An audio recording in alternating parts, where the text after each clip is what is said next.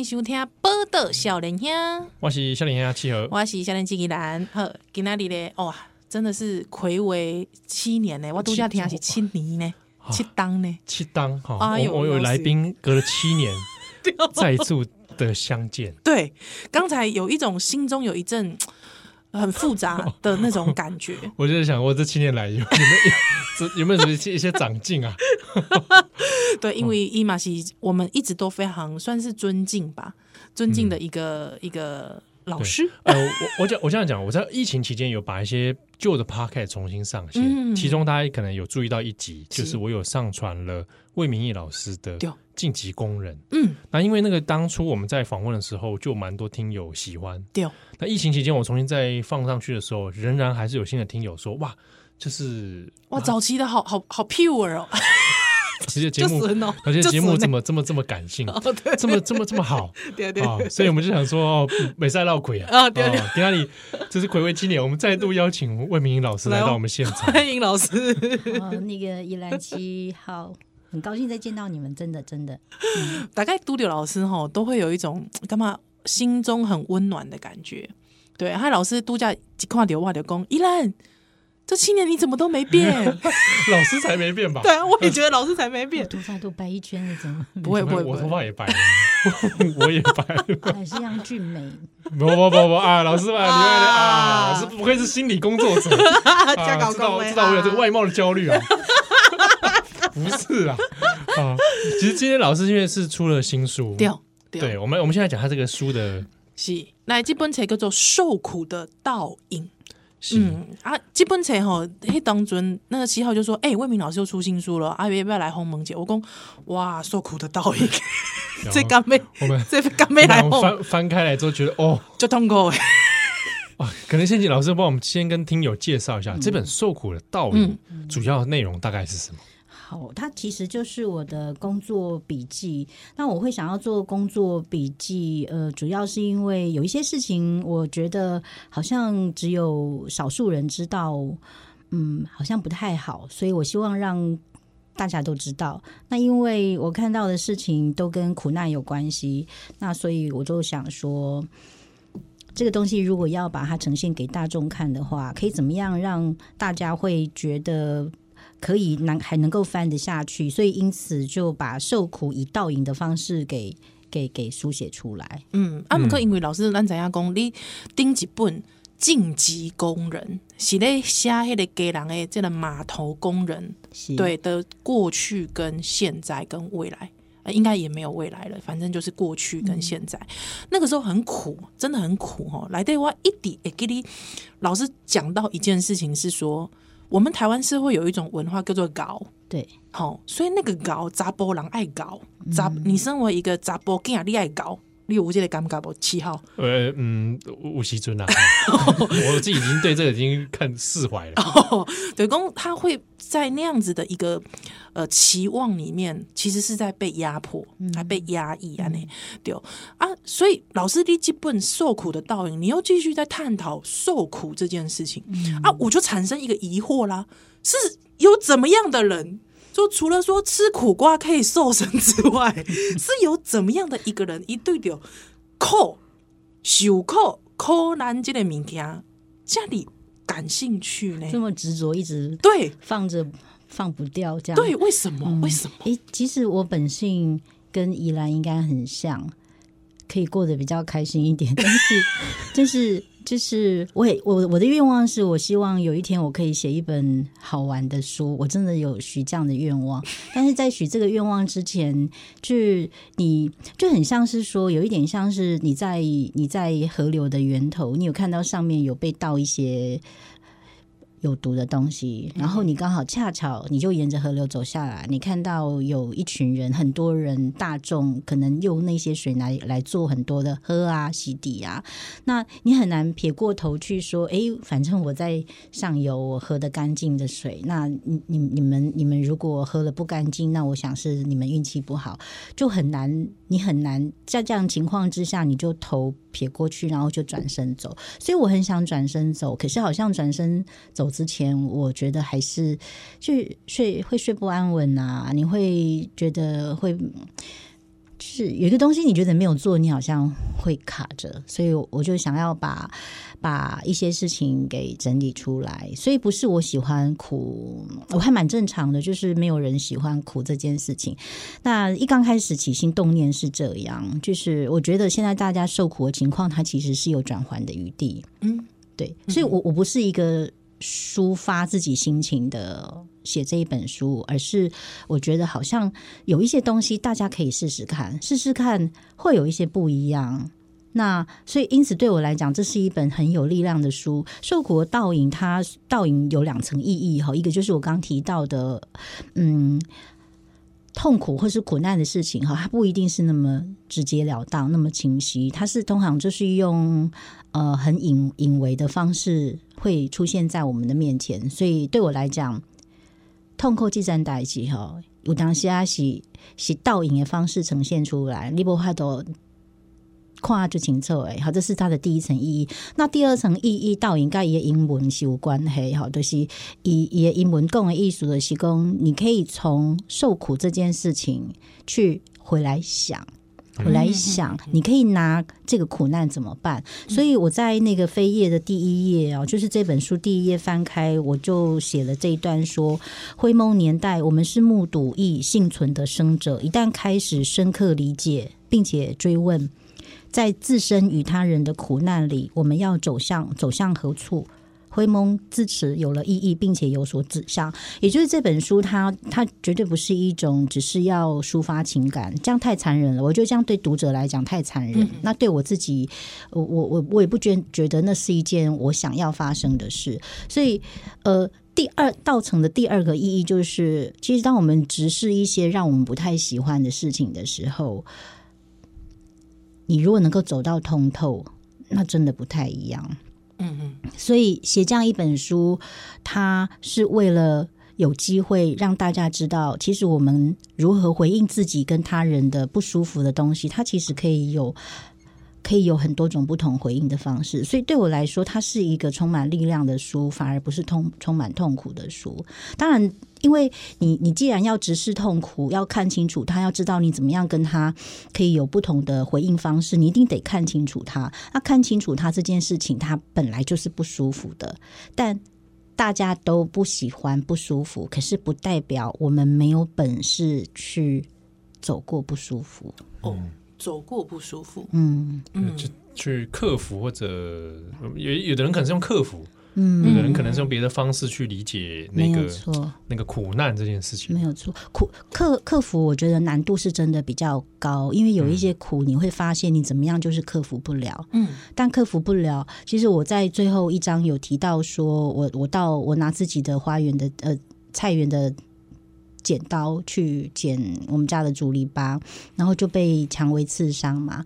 那因为我我是没有戴手套的，所以我最后写的是说，那我究竟下一次要不要把继续要把手套给套上？那你要继续接受这个闷，还是你愿意就让自己就尽可能小心？可是不小心划伤的时候，它就是划伤。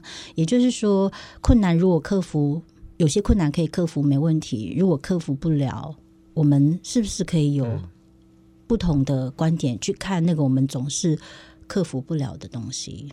嗯。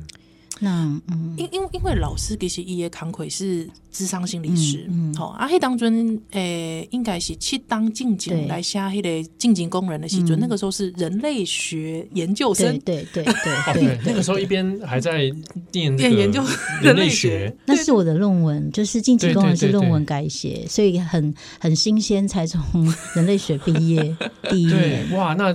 这个毕业之后，等于是又在做了七年的智商工作，对，又回去，嗯，哇，那那个状态下已经是一个有人类学背景之下的心理智商师，嗯，嗯，嗯，哇，那个那个对，我想对工作者来讲，应该是。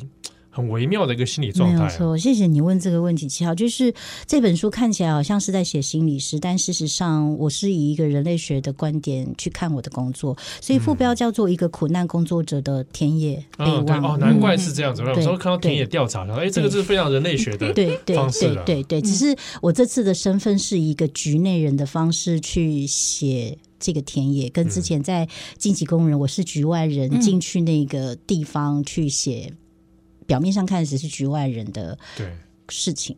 对，嗯，所以这是对我来讲，它还是一个，它是对我来说，它是以人类学的观点在写写，因为我工作所遇到、所看到的这些事情，心态上有什么样的不一样吗？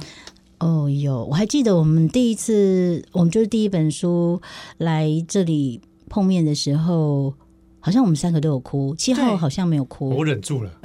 对，大部分时间都我都会忍住。这样，但是我我很清楚记得我跟宜兰是哭的，但是今天这一本我知道我不会哭，嗯，因为写第一本的时候就是，嗯，那是一个很震惊的发现哦，原来中年男性他们发生这些事情，我以前不知道，所以那个是一个很大的。文化上面的震撼，那所以那个心那个那个心情反而是很很很不是很好很重。那呃，其实写完二零一二零一六写完晋级，我有一整年，二零一七一整年，我觉得自己不太好。那不太好是晋级工人的东西，就好像进到我的血肉里面进去了，所以我那一整年很重。就是不管我做什么工作，我都觉得很重。即使工作做得来，但是我自己觉得我的状态非常重。所以在二零一七年，我就。决定，因为我我发现不能再这样下去了，所以我就二二零一七年我就我就休息了，把工作先先都推掉，整整有两个月的休息时间，我就离开台湾去一个地方，每天走路走十三公里，哦，就没有去任何的观光名胜，也许中中间会有经过什么样的观光圣地，但是我就是不管，我就是走这样，就是每天走。那走的时候就会想很多很多的事情，我就这样把那些东西给。走掉了，对，走掉。那走掉，呃，在晋级工人那边所接收到的，呃，意向或者是感受经验也好，他就从我的肉里面 拉出来，然后可以放在手心上。所以他人就在我很很很重要的生命经验里面，可是他不是在肉里面，是在手心上。这个就是我刚刚讲那个，不是可以，这个对我来讲我克服不了，但是我可以移动他跟我的关系。嗯，他不是我。我不知道怎么办，我躺着、走路、蹲着，他全部都在我全身上下。在在走完走完那两个月之后，他就在我手心。那所以后来再回来回来工作，后来再产出呃受苦的倒影。他跟晋级工人是相反的。晋级工人在写的时候，的确那个不舒服的感觉是很明显的。那写完之后，那个不舒服，就像我刚讲，他人就在肉里面。但是受苦的倒影在写的时候是痛苦。嗯，其实我我头发白这么多，跟这本书是直接相关的。就是其实是这本书写的快速白，就整个过程就就非常的痛，就就其实原因很复杂。那但是写完在稿子交出去，我就跟我跟我人类学的一个学长说，我觉得我不一样了。嗯，我觉得我写完这本书我不一样了，我很斩钉截铁跟他说我不一样了。就是我自己在看待，不论是。听见的还是自己感受到的那个难受的经验，我的态度比较像是在书里面有提到的，其中一个是两个概念，一个是新生，下一回合新生，另外一个是偶尔死一死。嗯嗯，那个偶尔死一死指的是我本来就是我在跟木木琴跟我有一场新书分享，第一场他就问我说。你是怎么找到那个偶尔死一死这个方法？我说我没有找到，我是遇到。嗯哼，就我那时候提到我偶尔死一死，其实上就是写的我去去去去去台湾另外那个地方去走路，走走十十几公里。就是我想要让我想要善待自己，我想要真的对自己很温柔。那。所以我就要找方法。那我那时候找的方法，我只想到说我不能再继续这样密集的工作下去。所以我不是找到，我是遇到。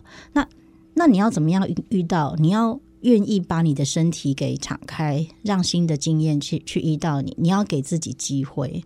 所以我在我在我在写写这一本的时候，我那个痛苦的经验，反而让我直视它，让我去想。我既然想要告诉读者说，我们可以用不同的观点、不同的观点、不同的距离去看待你的不舒服，那我自己就必须要能够要说服我自己，所以我就开始去抽丝剥茧，我如何自己去走过一些不容易的事情，我如何跟一群人或是跟一个人去走。过很不容易的事情，那我这个时候才开始慢慢去仔细记录下来那些曾经被我们被别人走过的路，但是可能被忘记的东西，所以它才形成这一本书。也就是说，我为了去回答自己的问题，我必须去整理痛苦，我必须去整理那个痛苦如何被走过。所以写完等于就绕了。就走了很长一段路了，嗯、所以它跟晋级是很大的不同。晋级，我写晋级的时候，我只是去揭露出我看到的东西，但是在这一本，它有两层，一层是我去揭露我看到的东西，一层是我想要去告诉大家，真的有方法。嗯。嗯嗯，好。那很丢呢，后面是魏明义老师啊，那这本书《受苦的倒影》，那是由春山出版，是。好，不能下脸哈，来修蛋炖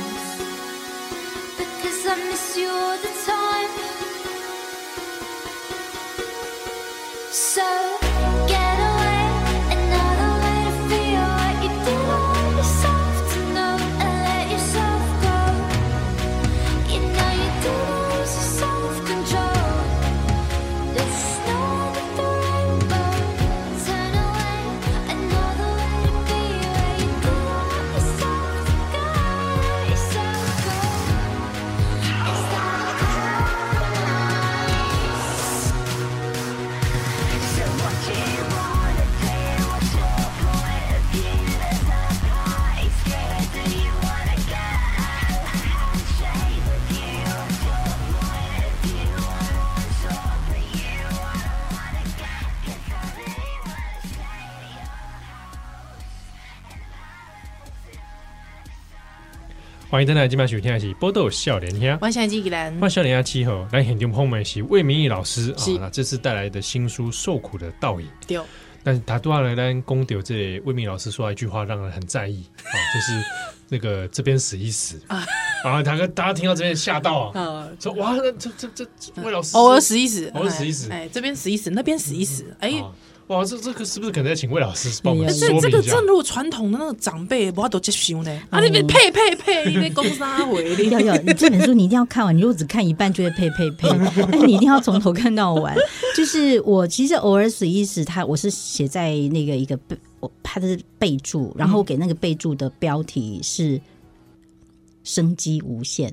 哦，就是把这这两个东西放下来，就是偶尔死一死，偶尔死一下，它所它其实所隐含的就是生机无限。什么叫偶尔死一死？比如说，呃，我今天下班了，那可能有工作工作同事打电话给我说有一个。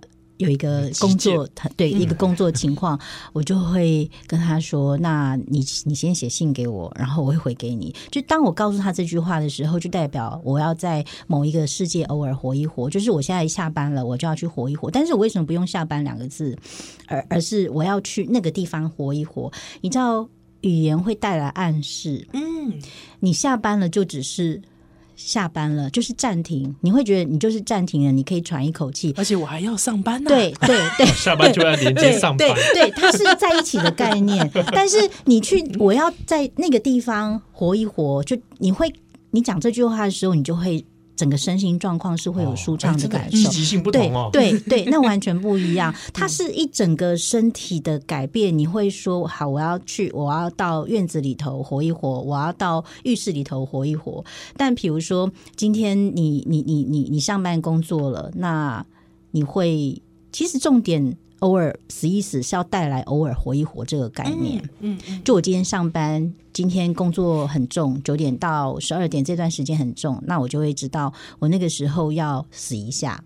嗯，但是死一下，它有可能是你在洗手间，你去上厕所，我要去那个那个地方死一下，死一下代表就是你可以不用管外面发生什么事情，所以偶尔死一下，在这个在这个意识上，它就跟偶尔活一活是等等同的。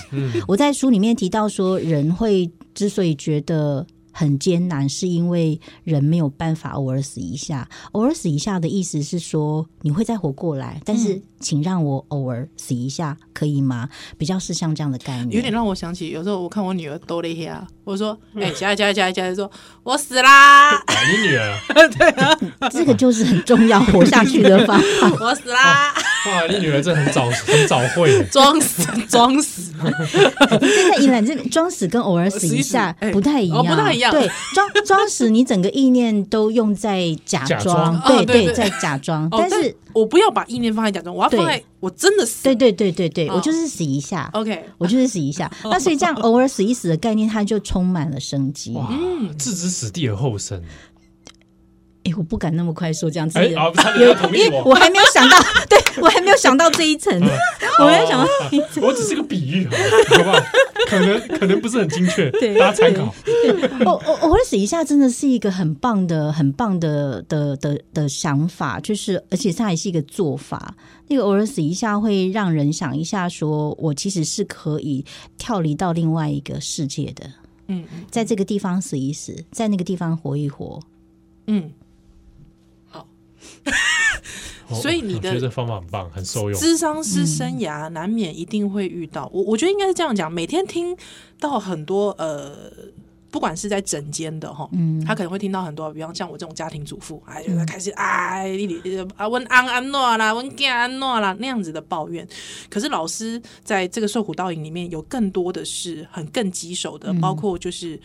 呃，紧急安置少年的紧急安置，哦、嗯，或家暴的，哦，嗯、性侵的，哦、嗯，甚至是很多很棘手的，可能有呃凶杀案的，嗯、哦的这样的棘手事件，那个沉重度又更不一样了。嗯嗯，对，嗯，怎怎怎，我想说，智商心理师搞的应该有方法疏解吧？嗯、对啊，可能别的心理师我不知道，但是我我因为我我我。可能是比较异怪异的心理师，就是其实 可能大家不太能够想象，说我可能是跟。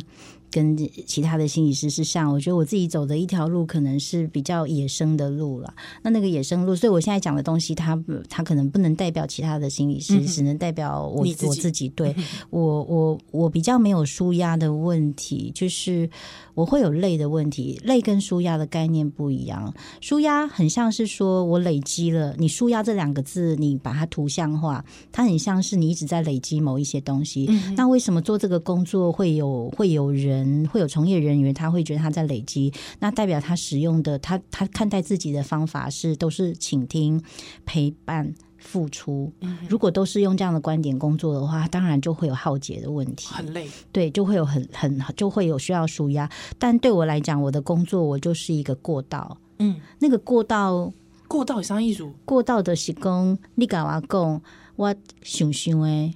我跟你讲，我的看法。嗯，我跟你讲的时阵，其实嘛是，那是对你讲嘛是对我跟你讲。哦，比如说，呃，在里面我我有跟一个叫小新的，他他跟我他他问我说，人为什么要活着？那人呃生命的意义是什么？那也许早前在十几二十年前，我也问过自己这个问题，可是已经经过了十几二十年，我已经很久没有问这个问题了。所以当我为了要回答他的时候，我自己就。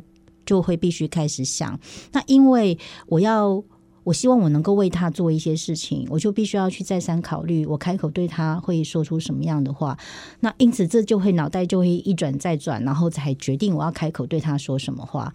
所以，我话说出去了，并不是说假话，我不是要去伪装、包装一个回答告诉你，因为你问我问题。我让自己想得更远、更深，所以这就是一个过道的概念。一个问题透过你的开口而进到我的心里面、脑袋里头，再转一转，它再转出来，所以它没有停留的问题。一个，我认为作为一个心理师，他应应该是用这样的观点去看待他的工作。但我刚刚提到说，我没有舒压的问题，但是会有过劳的问题，嗯、因为这样子不论是转急转，你时间长久下来，你一定会有很热，脑袋会热烘烘，对对对对对，发热。会会会热，要散热，对对，你会需要散热，但是那个散热不是不是不是压力的疏解，它就是又回到我们刚刚讲的偶尔死一死，你必须把那个电源。拔掉，让它能够散热。嗯，所以这个就是我讲的过道。你只是在在整理、整合、在产出，你一直都在运作。你不是不断的在接收、在累积、在接收、在累积。嗯。那这个东西对我来讲，它非常重要。因为为什么我会觉得看起来我我做的是苦难工作，但是你会累，但是你会。如果方法正确的话，你会越知道有一些东西，它其实是有去路的。嗯，因因为是这样哈，比方说，我看到里面有一章，我自己很在意，可能因为我我起码是巴郎诶老布哈，所以我自己就很在意。里面有一个，我觉得那个例子蛮悲伤的哦，嗯、就是呃，一个父母他遭遇了他的孩子杀了他的另外一个孩子。嗯嗯嗯嗯。而且是一个未成年的小孩哦，他未成年的小孩，那他杀了另外一个他的兄弟姐妹。我我之后你里面有提到，就是说我大概可以想象，我身为一个母亲，我觉得那个是一辈子很像你没有错掉入地狱，没有，就是你你的人生。再也没有任何的光线可言，光明可言。嗯、你掉到那个地狱里面，嗯、而且那个掉那个掉让你掉到地狱里面的那个人，嗯、是还是你你的挚爱，你爱的人，你爱的人。嗯、我我我我好在意这个案例，嗯、但是因为。我知道老师写的非常的节制，嗯，哦，老师在里面的文字，我相信一定会有很多人，我包括我自己，就觉得、嗯、啊，干嘛不写多一点？赶快啊！我想要知道这个后面怎么了呀？怎么只写到这里？绝大多数，对对对。嗯、但刚才跟老师聊过之后，我才知道说，哦，其实都是有原因的。那个原因我们等一下再来讲哦。嗯、为什么有一些东西点到为止而已？好。可是你知道，我就在想这个案例，就是我如果是那个母亲。哦，老师，其实你没有，就是你后面有讲到说，其实你也想方设法想要帮助他，可是你知，其实你也知道，那个就是一个无间地狱了。我没有办法，你没有办法了。嗯嗯、之后，你甚至有提到说，你在那个智商的诊间，那个爸爸从来不跟你聊聊他自己，他只聊他自己读了什么经书之后写抄了什么心经。嗯，对，嗯，嗯这这个已经是一个没有办法的。案例了，嗯，你要怎么让自己觉得我可以有所为，我有用，嗯嗯，我、嗯、我能够帮助到他，嗯。嗯，我我在我在我在嗯跟这个家人接触的时候，我清楚知道。我没有办法去减缓他的什么，所以面对这样子的情况，就像我书里面提到的，我问他说，因为我就会问他，他因为他总是要他还活着嘛，那对父母亲还在活着，那他还活着这件事情就一定是有道理，也就是一定有某一些东西让他们还可以继续活着。那我想要把这个东西。让他被打开看见，所以我就问问问父母亲说：“你们你们现在白天或是晚上，呃，都怎么办？嗯，都怎么办？那他们就是持续还是上班？那我就问说：那除了上班时间，我才知道他们有在抄写佛经。那他活下来了，他继续活着，然后还继续上班，就代表他们已经找到方法。虽然这个方法，呃，可是方可能可是很痛苦呢，很。”痛苦，有些痛苦，它就是会需要时间。就我在书里面有一句话说：“人类最大最大的荒谬，就是去跟烈焰索取凉冷。”也就是你去跟火堆说：“你你给我寒气，你让我给我舒爽。”这件事情才才是带来痛苦的本身。嗯，很痛苦，很大的灾难发生了。我们没有办法去，我我们也不应该要求自己即刻变好。你需要用足够的时间，也许一辈子，你需要用很长、足够的时间去回应那个痛苦。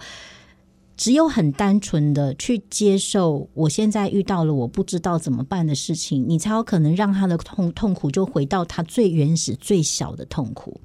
那你要是不愿意接受自己的痛苦，那个痛苦就会膨胀到无限大。嗯、所以，它不是让痛苦消失，而是它理当应该让你承承受承受的痛苦，就是比如说你的手割伤了，你你不能说我就一秒钟它就好，有没有给我给我那个方法？它它就会需要时间让它伤口变好。那人类最大的痛苦就是我们不愿意让它有时间。变好，所以对这样的家庭，我知道，我当然知道，他那就那会是一辈子的事情。那什么东西可以陪他一辈子？不会是心理师，也不是精神科医师，也不会是药物。能够陪他一辈子，就是他现在使用的方法，他觉得他可以接受，那那个方法就可以。所以，因此后来我才跟他谈说，那你还要还需不需要一些经书？但是你现在找不到，我可以帮你问。也就是，如果我们面对的是一个这么大的。灾难好了，那我们可以做的并不是让对方快速的好受，而是让他知道你没有在推着他赶快好。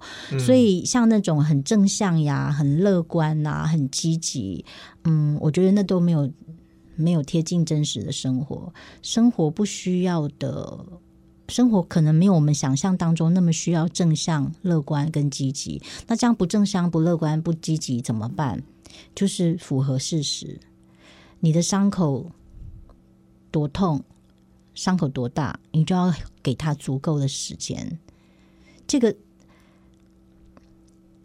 我在其中一场那个新书分享说：“爱狼嘛，爱行，就是人最大的。”痛苦是来自于我们想说，我们也许可以像神那么的强大，嗯，但没有办法。就是我我们要知道，我们能够做一些，剩下的部分就要让神来做。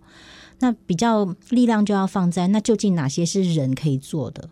我们不做神，但是哪些人是人可以做的？所以，嗯，对那个家庭，我当时能够做的。我觉得应该方向是正确的，因为后来他们可以继续再往前走。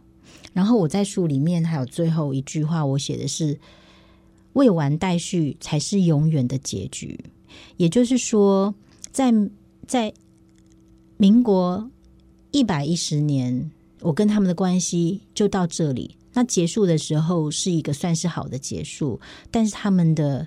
他们的我我不太讲故事，就是他们的时间还在继续走。你真的不知道那个继续走，他们会不会又遇上一些什么事情，会重新让他去理解这件事。比如说，我讲大家都有失恋的经验，可是大部分人都从失恋里头，好像回头看失恋，又会觉得那好像是一件蛮好笑的，嗯，很可爱的事，嗯。所以为什么他本来让你悲伤的事情会变成好笑，变成可爱？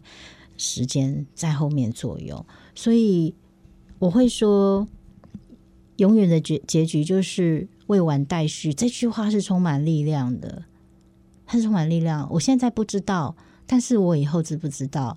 比如说有一个孩子，我我我在里面有写他，但是小右，然后他他问我一句话说，为什么爸妈不要我？因为他是被爸妈不要，就是给校长的一封信，就是写的是他。然后我那时候还年轻，大概我跟他讲的就是早期比较新手的时候，会跟他讲说：“那你没关系，爸妈不爱我们，就好好爱自己，我们就把自己照顾长大。”这个大概就是很一般的答案。可是我现在，我现在五十几岁了，五十好几了。那我对人生体悟，还有透过工作有很多的有一些的累积。我之后再跟他讲，我会跟他讲的是说。你爸爸妈妈为什么不不要你？因为你爸妈还没有长大，他们自己也不知道怎么办。你爸妈不知道怎么办，所以怎么办？当你爸爸妈妈不知道怎么办，你爸妈可能也没有你想象那么厉害、那么成熟的时候，你可以等你爸妈长大，可是不要那么专心等他长大，就是你自己。就回来自己先长大，一边不等爸妈。那如果他们都没有长大也没有关系，你已经长大了。所以爸妈不是不爱你，爸妈也不是不要你。也许看起来的确他们不要你，但是他们为什么不要你？不是你不可爱，是因为他们不知道怎么办。像这样子的话，我在十年前说不出来。但是十年后，我如果遇到像小优这样的孩子，我就可以开口，我就可以说得出来。所以以前的不知道，不代表以后会不知道。所以时间对我来讲，他他是他很多时候是站在我们这一边的。嗯，所以就越工作，你就会觉得越有力量，因为你会发现自己的变化，你会发现好像以前你不知道、不知道怎么办的事情，你后来知道了。所以这个工作。能够做到十几二十年，大概你已经发现，好像你真的可以 do something。你可以，你不是那么的一直当一个受害者啊，这是一个很有力量的发现。嗯，哎、欸，真的哎，而且就是我们不是一直在承受那个痛苦，嗯、对对，而且就是说，尤其在承受痛苦的人，通常都感觉不到说啊，这个事情还有什么一线生机？没错，没错，已经眼前被那个痛苦占据了。对，嗯嗯，但有时候等一等。或者稍微这个偶尔死一死，对对，的状态下反而看到一些新的，没有错。允许自己不知道怎么办很重要。哎，对对对对对，允许知道自己现在真的无能为力。对，我现在真的做不到了，尽力了，尽力了，就是这样了。对，嗯，对，嗯，哇，我是受益良多，这样的，好吧？需要很 需要这件事。很高兴，我们霓虹梦学习这个受苦的倒影作者魏明老师，我们待会回来。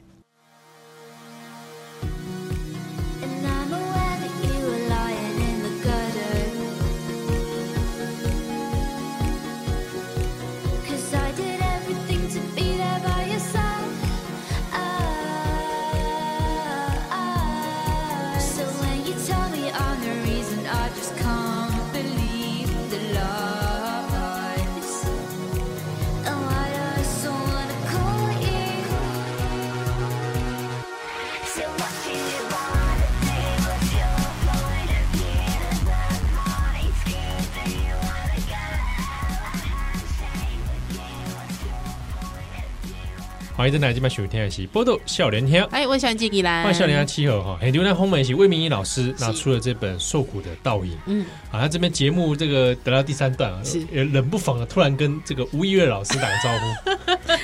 因为我前阵突然惊觉啊，吴一瑞老师虽然是我们听友。哦，我我很惭愧，想说让老师听这种节目，很多狗戏三。哎，对，赶快今天拉这个魏老师出来啊。是是是，因为老师呃，因为吴一瑞老师也有帮受苦的倒影写。推荐序，对啊，是是是，而且很棒，嗯，哦，大家真的这本书真的很值得看。对，其其实是这样哦，因为就是说，呃，一般的智商心理师或度假工，然后可能大部分是在整间，他就听很多 不一样的人生的人生的经历。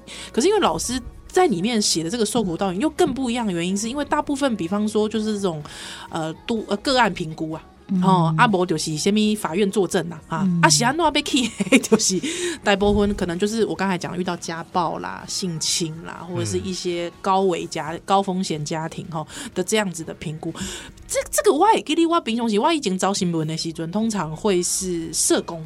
嗯、社工比较会去接触到这些案子，对，哎，案例，所以可能心理师比较不会去接受到这样的现场，哎，所以这是一个还蛮不一样的工作。嗯，我我有时候我我我自己以前接经历过蛮多跟一些社工在聊天，他们有时候也会给我这样子的 feedback，会觉得你在你每天看处理这些事件，你每天看这样的现场，你你觉得没有希望。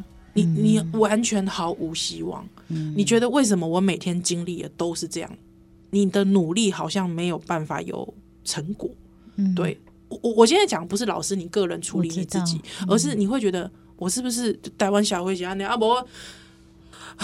就就是台湾王国啦！啊，就是有这种现场的人，很容易就会觉得说啊，是人间地狱啊，人间地狱啊，不断轮回啊，对啊，对啊，你你的努力似乎没有意义，这个工作没有意义，甚至你觉得台湾社会好像永远不会有转变，那种感觉很绝望呢。哦，我我自己倒不会感到绝望，我会失望而已。失望跟绝望不一样。哦、失望，比如说我在这本书第二现场写的就是失望，就是对拥有权利跟站在某一个阶级之上的人感到的。失望，那个失望指的是，当你有了一个还蛮好的位置，也就是你的影响力是比一般人要大的时候，我们究竟怎么样去使用这样的影响力？嗯、我们把那个影响力当成自己个人的桂冠。我在书里面有提到说，你当成是自己已经登上了某一个山头。那如果假设拥有很大影响力的人，大家普遍都是这样看待看待权力的话，那当然，他世界就会变被分成分成。上跟下，苦跟不苦，或是乐相对乐的那一方。那我我我我我指的是说，苦难之所以会被维持住，不是因为有一些人他是单纯的不幸，的确有一些真的跟他跟运气是有很大的关系。嗯、可是有很大的一部分是来自于拥有影响力的人平庸化，他不打算拿他的影响力。去做一些事情，所以为什么我没有绝望？因为我知道，只要拥有权力、拥拥有影响力的人，他愿意去改变，把他的聪明才智放在另外一个地方的时候，我们绝对、我们绝对、绝对是可以做上很多事的。那我自己在这个领域，我跟社工的接触是比较多的。那呃，我为什么？我不晓得今天今天在在这里录音是，我想七号跟呃宜兰应该会感觉到我我不是维米的样子嘛。嗯、那按理来讲，我做的工作看起来消耗是非常大，但是为什么我没有相对维米？因为就是因为我在那么那么复杂的工作环境里头，我真的看到有一些人，他是让我非常。动容的，会让我非常感动的。那我也当然也也发现自己也可以做一些事情，去经验到我们不是真的，就像刚刚七号讲，我们只能够当受害者。所以你你越是臭掉的地方，你越是会发现臭掉了，有人还活得下来，那当中一定有什么样的东西。我我从来不是一个正向跟乐观的人，我就是看我是一个非常务实的人，就是务实，我才知道。这里不是一片都是臭或是都是黑的东西。那刚刚提到那个社工他的绝望，我在书里面其实有提到，就是其实嗯，跟我们没有站起来有关系。也就是说，我们遇见苦难，自己的或是别人的，我们究竟是不断的继续当一个受害者，还是我们可以去采取一些行动，去看清楚到底我为什么会瘫软在这个地方？那个。我跟我我讲的那个比较像是渴，我们会不会渴？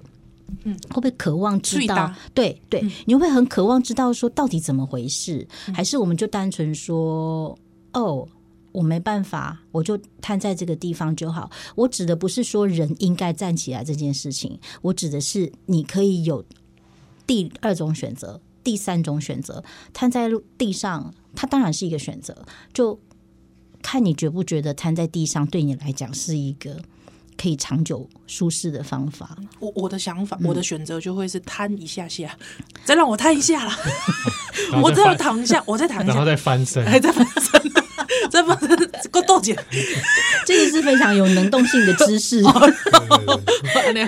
对，其实你想要豆姐的呀，你跟我好好豆姐，你想要让自己舒适一回，所以我指的是一直当受害者那个姿势，其实是是难受的，嗯、你没有办法稍微。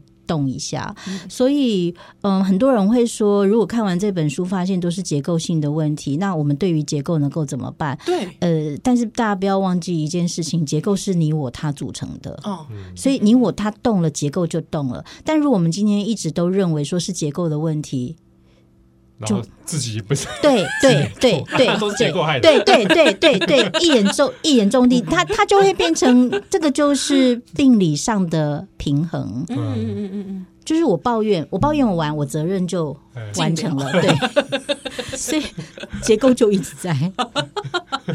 老师度假有功，他就说：“你现在看到我是非常有力量。其实我很想要吐槽他。他说我很想吐槽他。七年前，其实我看到他的时候，有一点有点萎靡。哦，对，七年前那个时候，老师七年前的时候，其实状晋级工人那个时候，我记得，因为那时候我们录两次，他第一次是我跟老师两个人单独在录音间，我们两个人哭的死去活来。我想说是因为你们情绪溃 堤，所以才萎靡。不不是，我们两个人状态都不是很好。嗯、我那时候好像还在上一上一个工作的，对对对，那个时候宜兰市状态不太好。对对啊，我那时候刚出社会，对对，有点新鲜。你看看我现在。还是还，还可以了，还可以了。我那个时候因为宜兰的状态，他真的太阿杂了。对对，他那个时候老师，我记得那时候我跟老师两个人在录音间也是哭到死，就是 我们两个人都很很崩溃这样子。对，但是真的确实，我现在看老师那个整个呃更加什么清新？哎，不是不是，我觉得是 活力。不是，好了，我知道活力跟我没有关系。不是，我我觉得很在某个层面上面。很坚定哦，对对对，信念很坚定，没错，笃定，对，笃定信念更加的这个对清晰。我觉得那真的是跟意识清晰有关系。就是我我终于知道痛苦它是怎么生成、怎么发芽的。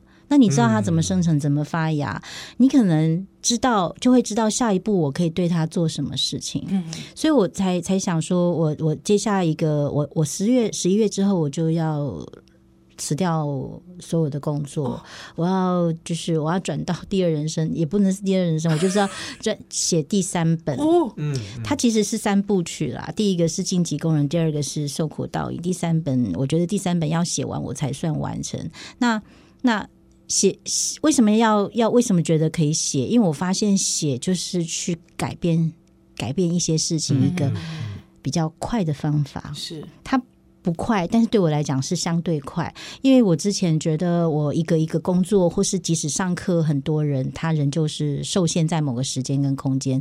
可是我发现书写它带来他能够去的地方，比我想象当中要远得多。比如说他这呃受晋级工人，他翻译成简中版，还有日文版，日文版即将要要发行，还有几个月。那所以我想都没有想到，原来只是我自己把田野的东西整理出来，他可以去到那么远的地方，且。回想其实超乎我的想象，是因此我我我我一直觉得我没有原来我人并不是像自己想象的那样完全没有办法动到任何事情。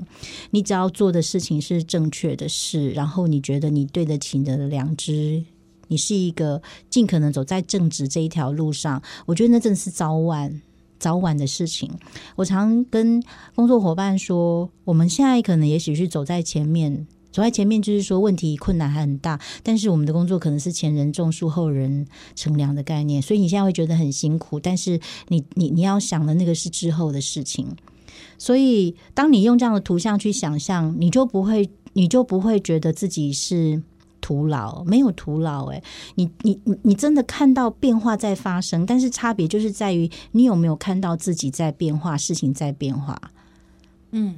那你只要看到了，你就会知道你做的事情是是有意义的。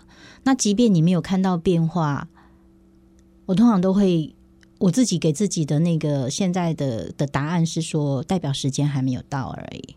嗯嗯，时间还没到。我我刚才回过头来，我想要请老师就是帮我们。说明一下，说，因为其实里面有蛮多案例，我真的蛮推荐给大家看《受苦的倒影》这本书哈。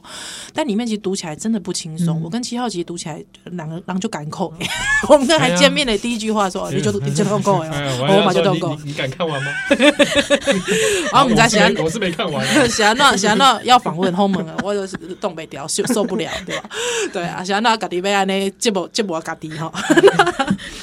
里面有很多案例，嗯、那个是就是我刚才讲的，很像。地狱般的案例，为什么不把这些案例写完？甚至可能匿名模糊化处理就好，像我们你知道，新闻从业人员有时候会把一些案例模糊化，觉得可以吧？可以把它写完吧？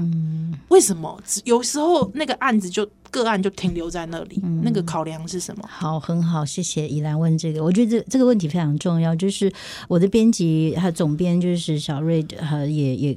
当时我在写这本的时候，就是说我们可以采取为什么不采取晋级的方式？因为晋级的笔触它就是像故事，所以大家很容易读。嗯、但我我后来发现，晋级写完之后，有不少读者仍旧会认为是我在看那一个人的故事，嗯、我在看别人的故事，所以他之所以之所以享受，是因为我在他们洗地下哇，你洗地下把郎。啊！我看别人的痛苦，我坐在沙发，啉红酒，啉秘鲁，吹冷气。对，哦，安尼紧赞，我紧赞，我就爱丽夏这这种作品诶。可是对我来讲，因为我写的是非虚构，嗯，所以我就会只问自己啊，我应不应该这样子去贩卖，嗯嗯，或是陈列他人的痛苦？那当然，我会问自己这个问题，代表我不允许嘛？我不接受。那、嗯、我不不允许、不接受，那我就必须要想，我怎么样用什么样的方式去把我看到的东西呈现给读者。第一个，我就是去故事化。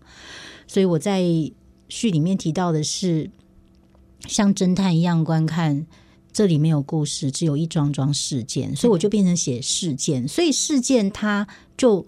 没有结局嘛？因为他没有情节。嗯。那我为什么要让大家不舒服？在第一现场，因为那个不舒服，恐怕是每个人都会有。但是我们可能透过把头转开，假装它不存在。可是不存在，它会发酵。它总有一天，它会变成一个，变成一个很明显，你怎么躲也躲不掉。你怎么样一定会看得到的东西，所以在第一现场我没有把故事写完，是因为我我不应该在在我发现晋级的读者可能是那样子看晋级之后，我再用同样的方式让大家去读去读，好像是那是别人的故事，因为我我写的不是是别人的故事，其实就是你我他的故事，所以第一现场没有写完，是因为要让大家知道。这个世界有很多不太好的事情，它持续都在发生，至少在台湾。但是我我没有在这里就结束，我写了第二个现场。那第二个现场就是要去告我，我想要告诉大家，以我的工作所看到的是，这些苦难，那些人不是倒霉，那些人不是倒霉，他他其实是可以有一些机会的，有一些影响力的人可以去做一些事情。可是有一些影响力的人，他把焦点放在自己的身影够不够，够不够美丽？所以那样子的权利，那样子的阶级，它平庸化了。那到第二现场，大家都还是会不舒服，因为第一个现场讲的看起来好像是一般人的受苦，第二现场好像是我有权利，我就被你骂了。嗯。那第三现场，我讲的是生命的结局，它可以是开放的，是多元的。我指出来是我们如何作为，不管是。有权利没有权利，你是不是专业工作人员？你是不是一般人？你都可以用一个新的观点回来看自己身上或是别人发生的事情。所以我刚刚讲的偶尔死一下，才有才会放在第三章。那我最后一章，我最后一章的一一篇写的是我们如此，我看一下哈，那个标题我给他的就是我们如此独立又相互依存。我指的是。人跟人之间的关系，比如说，表面上看起来我好像是一个专业工作者，但事实上，我跟大家一样是有软弱、有脆弱的时候。所以我最后一章写的是，我去，我去，我去。我去宜兰去上课，然后就突然下了，回来台北就下了雨。那我身上衣服穿的不够，全身都湿，虽然我有打伞，所以很冷很冷。可是，在二十分钟之后，我就要接下午的工作。那我就就就找了，就近找了一家呃素食店，然后就点了一杯玉米浓汤。然后那个店员年纪跟我差不多，一个女生，她找我钱的时候，她的手就碰到了我的。碰到了我的手心，我就跟他说：“你的手好温暖。”哦，我那时候觉得我就是被他的手给拥抱。嗯哼，我指的是人跟人之间，他真的有专业跟非专业，真的有上下，真的有有尊贵有卑微之分吗？真的有真的有底层或是顶层之分吗？没有，我们彼此互相需要。所以我不是一个助人工作者，只是我的工作刚好是这一个。但我们都是彼此互相的需要彼此，嗯，那这个是不是解放？对我来讲当然是解放，因为很多人的痛苦是来自于他不知道自己没有自己所想象的那么脆弱。人是软弱的，但是人是不是？一定是脆弱的，不是 always，可能在某些时候你是强壮的，在某些时候你是脆弱的。人是人，没有那么纯粹，没有那么纯粹，他总是很强壮；嗯，没有那么纯粹，他总是很很很很很微弱。没有人是强弱，然后那个突然我突然想，那个那个词怎么讲？就是。高跟低，它是一个很复杂的综合体，但是我们太容易透过一些标准把自己归类成我是无用的，我是没有能力的。但事实上，人都会有没没有能力的时候，你都有会需要别人的时候。那这样子的观点，它当然是一个解方之一。你不会那么决然的把自己跟别人给划分开来。当你表面上是一个很强悍的人，但是当你感到脆弱、软弱的时候，你不会讨厌自己，因为你知道那个也是你。那当你是一直都是很软弱的人，突然有一天你变得强悍了，你不会觉得那个是一个假装，不会，你会知道那个也是你。你不觉得这样的观点看自己跟看别人，它是充满了能动性吗？嗯，嗯没错。对，嗯，那所以这本书很多说他他提包包括包括嗯呃，易瑞可能在看的时候，还有那个燕宁老师，对，可能大家读者都会觉得呃这本书全部都是问号，但事实上这里面的答案就跟在。问号就藏在问号里面。那为什么我我要这么隐晦？我事实上想要表达的是说，你要给生命足够的、足够的厚度，还有一点点严肃吧。嗯哼。所以你要愿意花时间去弄清楚是怎么一回事，不要有想要一个。一下子你就给我答案，所以你在阅读的时候你会感到不舒适。那个不舒适不就是生命的真实的过程吗？嗯，那有没有可能把那个不舒适就给接纳进来？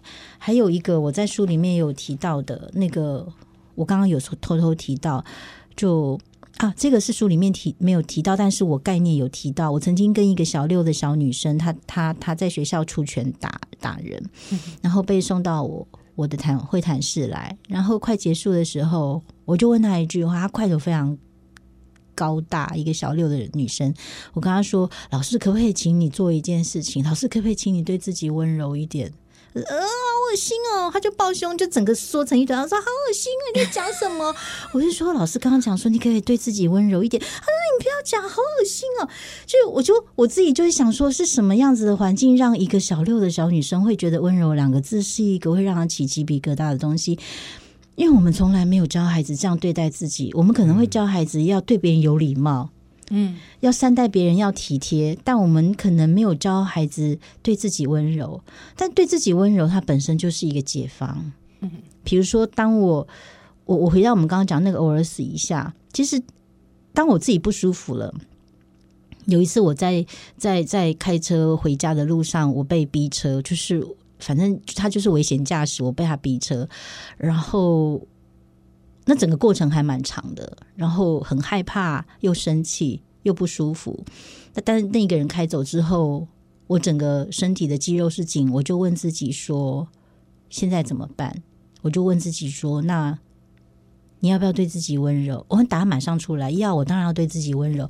当我说要，我要对自己温柔的时候，整个身体就松下来。所以当我决定要对自己温柔的时候，我就好好的开车开回家。他回家然后再去去去菜园里头去拔草。所以我指的是这个都在书里面但是他要很后面嗯。要很后面。因为如果我在第一章就写这些事情它就会变成大道理嗯嗯嗯嗯。嗯嗯嗯所以有些话听起来他好像很没有什么但如果你仔细读一个字一个字读它。他真的会动到你。我在其中一场分享会，因为很多人都说他们读得很痛苦，他们只要看一次，不想要看第二次。也讲中两位的心情，然后我就跟他们说，不可以，你要把它当塔罗牌，啊、对，你要对塔罗牌就是你就放在床头，然后你就翻开，对，翻开翻开，我现在随便翻了，我现在在现场，这个、对。对，就就就你就一定会有一句话是在对你讲话，或者是你是可以用这个来看解答之书。对，我讲真的，两位，你们一定要把这本书看。我们相信，我们相信。对对对，好，因为时间的关系哈，我们还是推荐老师这本《受苦的倒影》，还是由春山出版社说。这个出版的，那这个今天我们访问的是魏明义老师。那希望下一次呢，我们在邀请老师来的时候，哎、啊，其实我们觉得好像多多请老师一些。对对对对对，对 节目这各种疑难杂症。我下我下一次老师如果来的话，我要问老师，老师你什么星座的，好不好？好我们我我卖个关子，下次聊星座。哦，我们今天谢谢魏老师，谢谢谢谢依兰七号，请大家可以来支持哦，《硕果的倒影》，春山出版，是谢谢大家，多谢大家收看的来。